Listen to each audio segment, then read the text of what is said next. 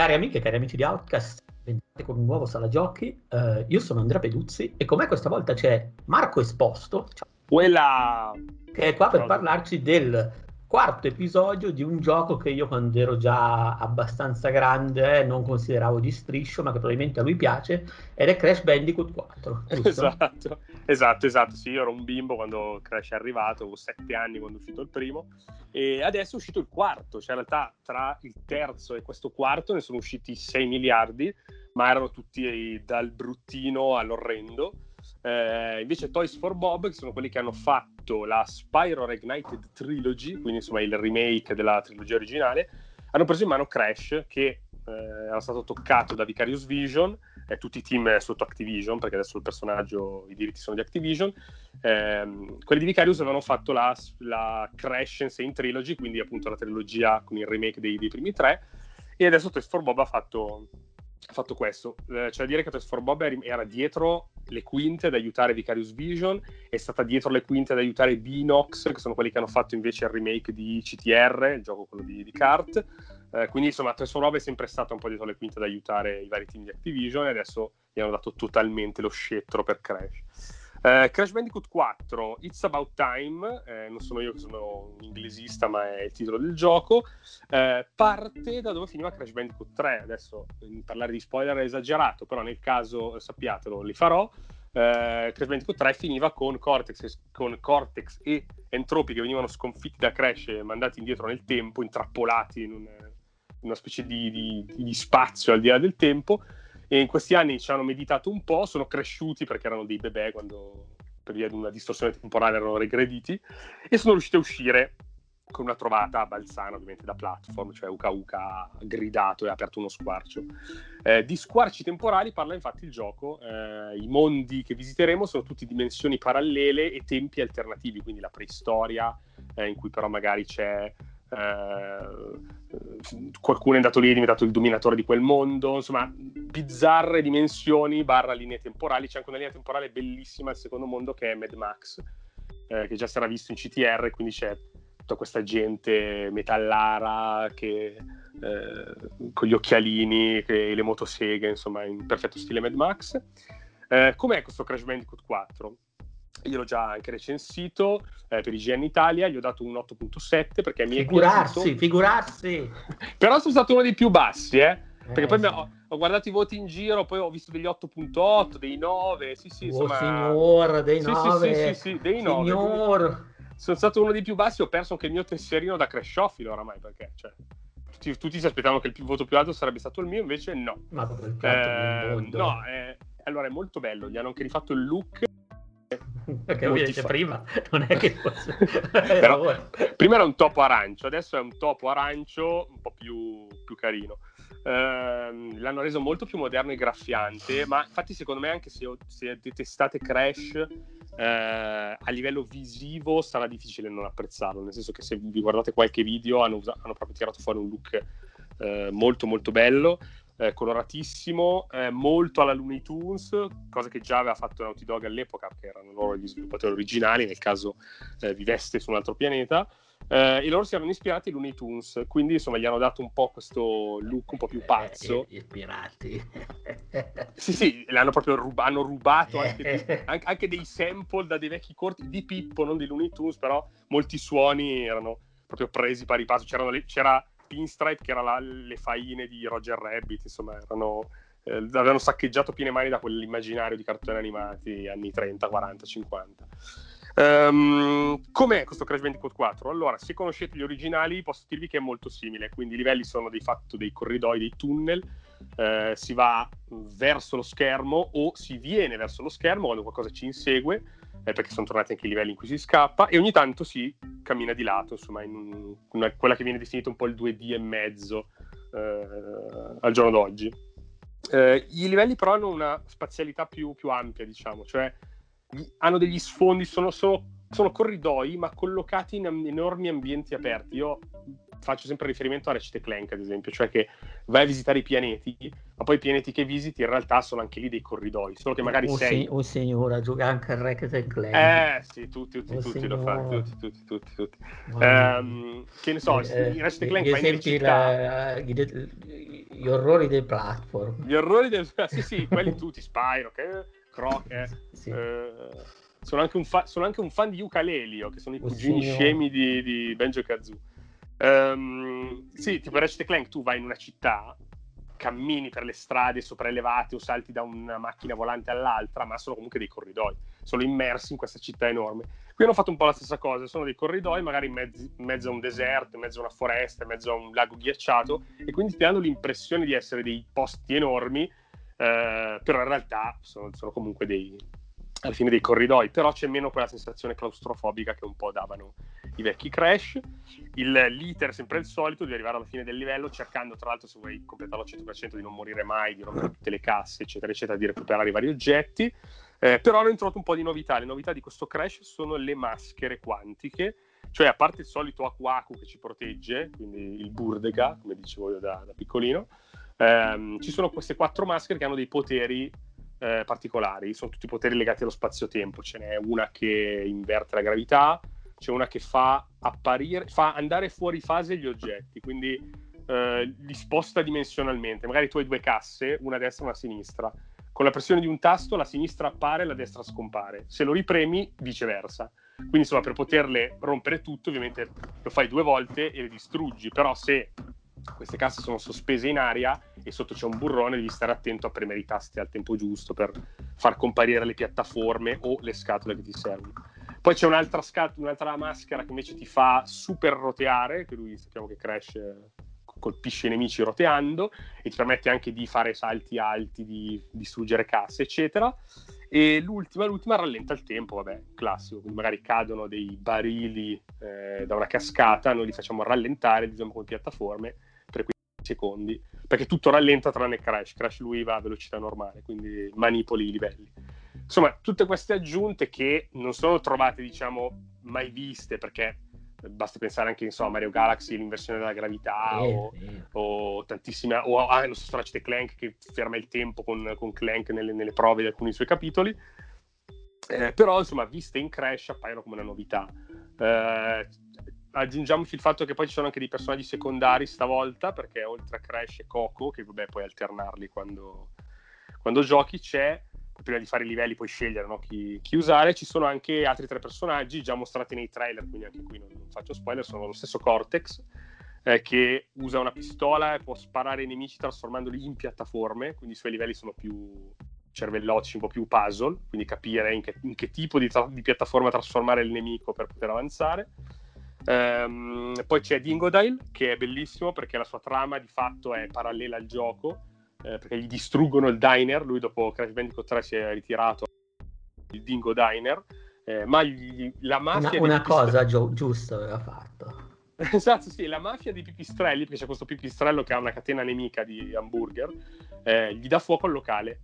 Allora lui va là per vendicarsi, ti imbraccia il fucile, va là, una trama meravigliosa, tutto nel bayou della Louisiana, quindi una roba becerissima, buzzurra, eh, però si apre uno squarcio dimensionale per colpa di Cortex, della sua fuga di cui abbiamo parlato, e lui cade dentro e si ritrova alleato, diciamo, eh, di Crash per poter tornare a casa.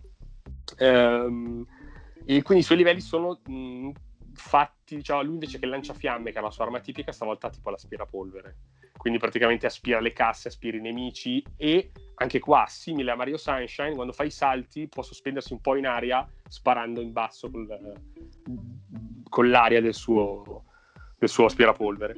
Um, l'ultima è Tauna, che è un po' la girl power di questo, questo, di questo Crash, perché non è più una donzella in difficoltà, ma è una sorta di Indiana Jones con rampino ed è una Tauna alternativa. E questo scommetto che non ti piace perché non sei molto inclusivo, giusto? No, no, invece lo sono un sacco e anzi ho, Tauna mi fa uscire anche un po' il Furrier che c'è in me perché ha un bel culo. eh, perché qua l'hanno fatta a tic, gli hanno dato dei bei shot, gli hanno dato proprio un bel... anche per evitare di farla sempre come la solita bambolina, gli hanno dato anche un fisico più naturale, quindi ha un bel culo, quindi sappiate che Outcast può avere il primato di aver recensito il culo di Tauna di, di Crash Bandicoot. E tanto ha un taglio... primato per, per il, il biasimo pubblico che ne consiglio.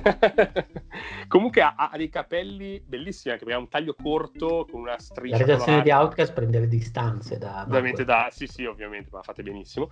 Ehm, perché è la, una tavola alternativa che viene dal mondo stile Mad Max, no? Quindi mondo in cui è successo qualcosa, cresce Coco e allora lei vuole cercare di, di aiutarli e di aiutarci, di aiutare quelli della nostra dimensione, diciamo. Ehm, pieno di omaggi al passato, ci sono musiche che riprendono anche le vecchie, nonostante le musiche siano quasi tutte nuove, però ci sono degli accenni musicali, ehm, i suoni sono quelli del passato, però insomma c'è tanta modernità ma tanto richiamo anche alla trilogia classica, anche proprio come lore. Eh, quindi insomma se amate la mitologia di Crash Bandicoot avrete un sacco di sorprese, di riferimenti, di nuove scoperte Um, figata sono i livelli di flashback ambientati prima del primo crash. Sono questi nastri che Cortex registrava, queste videocassette, con gli esperimenti a Crash e a Coco prima di eh, cercare di eh, potenziarli, tra virgolette, come provava a fare nel primo, con quella macchina che doveva rendere Crash un genio, ma poi lo rigettava e lui scappava, no? insomma, veniva, anzi veniva buttato fuori dalla finestra. Quindi vediamo insomma una sorta di flashback, cioè questi test che sono delle, mh, dei puzzle eh, delle, una sorta di bonus game dove ci sono un sacco di scatole e lo scopo è distruggerle tutte senza cadere. E mentre Crash li fa, sentiamo in sotto la voce di Cortex che dice un po' di stronzate, racconta un po' di, di, di lore nascosta del, passato di Crash. C'è una battuta bellissima dove dice: Ah, cavolo, però questo, Crash, questo Bandicoot mi sembra un po' scemo. Forse avrei dovuto provare con un wombato. Perché c'era la storia che prima doveva chiamarsi Willy the Wombat invece che Crash Bandicoot. Quindi insomma è pieno di, di cazzate che piacevano un sacco ai fan. E l'unico difetto che gli ho diciamo, trovato più grosso, vabbè, la, sicuramente come dico sempre, se vi piacciono i platform open world, tra virgolette, o con aree molto grosse, alla Spiro, alla, allo stesso Mario nei capitoli 3D, ovviamente non fa per voi. Qui si tratta di andare da A a B, memorizzando il percorso cercando di non morire mai, di farlo a tempo, insomma è, è molto abilità spicciola. Eh, però se vi piace questo tipo di sfida, preparatevi una, a, un, a un livello di sfida molto elevato, forse un po' troppo elevato, eh, sto già vedendo un po' i primi streamer, anche tra i più famosi, alcuni che conosco, e che infatti stanno un po' impazzendo, perché è davvero tosto. Ora, io capisco che non sia obbligatorio completare un gioco al 100%, però se il gioco ti... dato che qua ci sono anche delle skin con cui vieni premiato per i personaggi, uno cerca di mettersele a fare tutto e Toys for Bob secondo me doveva bilanciare un attimino la difficoltà perché ci sono delle richieste secondo me troppo azzardate, insomma gli ultimi livelli io ho faticato anche solo a finirli normalmente per vedere come finiva il gioco, quindi sicuramente non è un Crash adatto ai bambini. Cioè, se avete un figlio di 5-6 anni e volete regalargli Crash Bandicoot, ehm, state attenti, cioè, o giocatelo insieme, anzi giocatelo con lui, ma probabilmente nemmeno voi riuscirete a, a, a finirlo. So che sembra una cosa tragica, perché vabbè, uno dice cavolo allora è impossibile finirlo, in realtà no, ci si deve impegnare però parecchio, e se poi cerchi di completarlo, ciao, cioè io stesso, che sono un crashofilo pazzo, faticherò secondo me a completarlo. Vediamo, vediamo. Però ecco, a parte questo bilanciamento che comunque anche con delle patch secondo me può, può anche venire risolto, magari aggiungendo dei colpi extra crash, dei checkpoint, insomma qualcosa di, di, di, di particolare. Eh, per il resto è promosso, nel senso che Toss ha fatto un gran bel lavoro, non è tutto super pulitissimo, come magari anche banalmente Crash Bandicoot 3 che ha 20 anni sulle spalle, ma Naughty Dog aveva già due, due palloni così al posto del, dei testicoli e quindi era già brava a fare le cose super che, pulite. Brutta, che brutta generazione la vostra. eh sì, siamo venuti, su coi topi, siamo venuti su coi topi. Noi Mario e Sonic, invece queste robe qua che non si capisce dove inizia un personaggio, dove finisce lo sfondo, i poligoni che non si capisce niente, signor. Tutto dipinto. Sì, sì, ai miei tempi c'erano tutti spray, era tutti spray. È in, bianco e nero anche. Sì. Almeno si Beh, quello so, ma comunque ammetto di aver iniziato a giocare con Commodore 64 sulla mia TV in bianco, in bianco e nero. Quindi ho vissuto dei momenti miserabili. Altro, dei poligo- altro dei poligoni brutti. Però era facile, vedi, c'era il, il, buio, la luce, il bianco e il nero, era molto eh, ma, ma, ma perché avevo la TV in salotto, ma avevo anche la mia piccola, eh, che però era la prima, quando ero proprio piccolo, facevo, non so, le medie era in bianco e nero, poi ne sono comprato una a colori. Insomma, mise- miserabile, miserabile. Vende- alle medie vendevi le figurine di nascosto. Le sigarette con la droga. Ecco. Comunque no, è divertente, molto divertente, molto bello, molto colorato. Se non volete fare i completisti, anche se un po' impazzirete, secondo me riuscite a portarlo a casa. Dura comunque una quindicina, ventina di ore, anche solo farlo normalmente, eh? perché ha un sacco di livelli, credo siano almeno una quarantina, quindi quasi, un, quasi 15 di più. Di solito erano 25 livelli di crash più qualche bonus, erano sempre bonus molto brevi. Qui, hanno, qua non dico che hanno raddoppiato, ma tra i livelli normali, flashback, eccetera, c'è un sacco di roba da fare da, eh, da completare anche per chi non vuole darsi al 100%. Quindi, comunque, un sacco di ore sono, sono assicurate. E niente, se odiate Crash, non credo ve ne innamorerete con questo. Eh, se era un problema di look, magari potrebbe intrigarvi. Eh, sentivo Mottura che anche lui non è mai stato un crashofilo, anzi, però diceva che era intrigato dal look, quindi magari c'è speranza anche per Crash Bandicoot in questo no, 2020 però, funesto. Però Mottura ama anche un certo tipo di, di estetica morti, mortuaria. Sì, infatti è strano. Eh, perché... Per cui, ah, quindi dici che in realtà il look colorato in realtà è mortuario, Morti, sì, nasconde sì, sì, qualcosa. Oh, non, so che non dovrei dirlo, ma ascolto ogni tanto Rincast. Insomma. Vabbè, bisogna sempre andare. Io ho pure partecipato a delle puntate, quindi oh, signor. Ma era una spia in incognito, era una spia in incognito. Comunque sì, Crash Bandicoot 4 It's About Time promosso, lo trovate nei negozi già adesso perché usciva, è uscito oggi nel momento in cui registriamo questo podcast, quindi lo, lo potete trovare per PlayStation 4 e eh, Xbox One e PC probabilmente, non lo so, so faccio, una, faccio, una, figuraccia su... Speriamo, di no, su... speriamo di no. non si sa ancora se è previsto un uh, aggiornamento per uh, le nuove console, uh, la mia ipotesi in realtà è no, cioè che sia retrocompatibile ok, ma aggiornamenti comunque, non comunque solo console. Solo console, ok. Per Switch però non c'è, magari No, solo console ma... ma... non Switch, quindi console okay. quelle là. Ok, ok, sì, sì, infatti stavo guardando. Quelle, quelle, quelle due là. Io l'ho giocato su PS4 Pro, non mi ha dato problemi.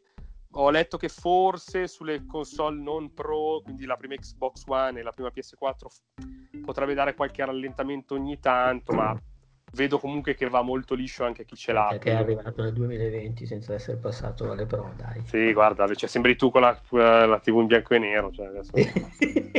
Vabbè, io uso PlayStation Pro sulla TV in bianco e nero. esatto. No, comunque, mi, mi, piace che ci sia questo, questa idiosincrasia. Va bene, dai, comunque direi bene, che sì, sei direi stato che... molto molto esauriente. Io non credo che lo giocherò comunque, ma mi piace l'idea che sia un gioco che la gente apprezzi. Ottimo. Sì, sì, io, io non, ho mai, non, ho mai, approfondito un Crash Bandicoot di vita mia, me ne vanto. Eh, ok, è comunque una, un buon così, un trofeo che puoi vantare. Eh. Però, però, secondo me ti divertirebbe questo, tirerebbe fuori in te quel lato un po' amante disumano, della fantascienza. Sì, disumano, marsupiale, marsupiale. Marsupiale. Va bene, grazie mille Marco. Grazie a te per aver ascoltato Grazie a tutti per uh, averci ascoltato fino a qui alla prossima e ciao. Alla prossima. Ciao ciao ciao.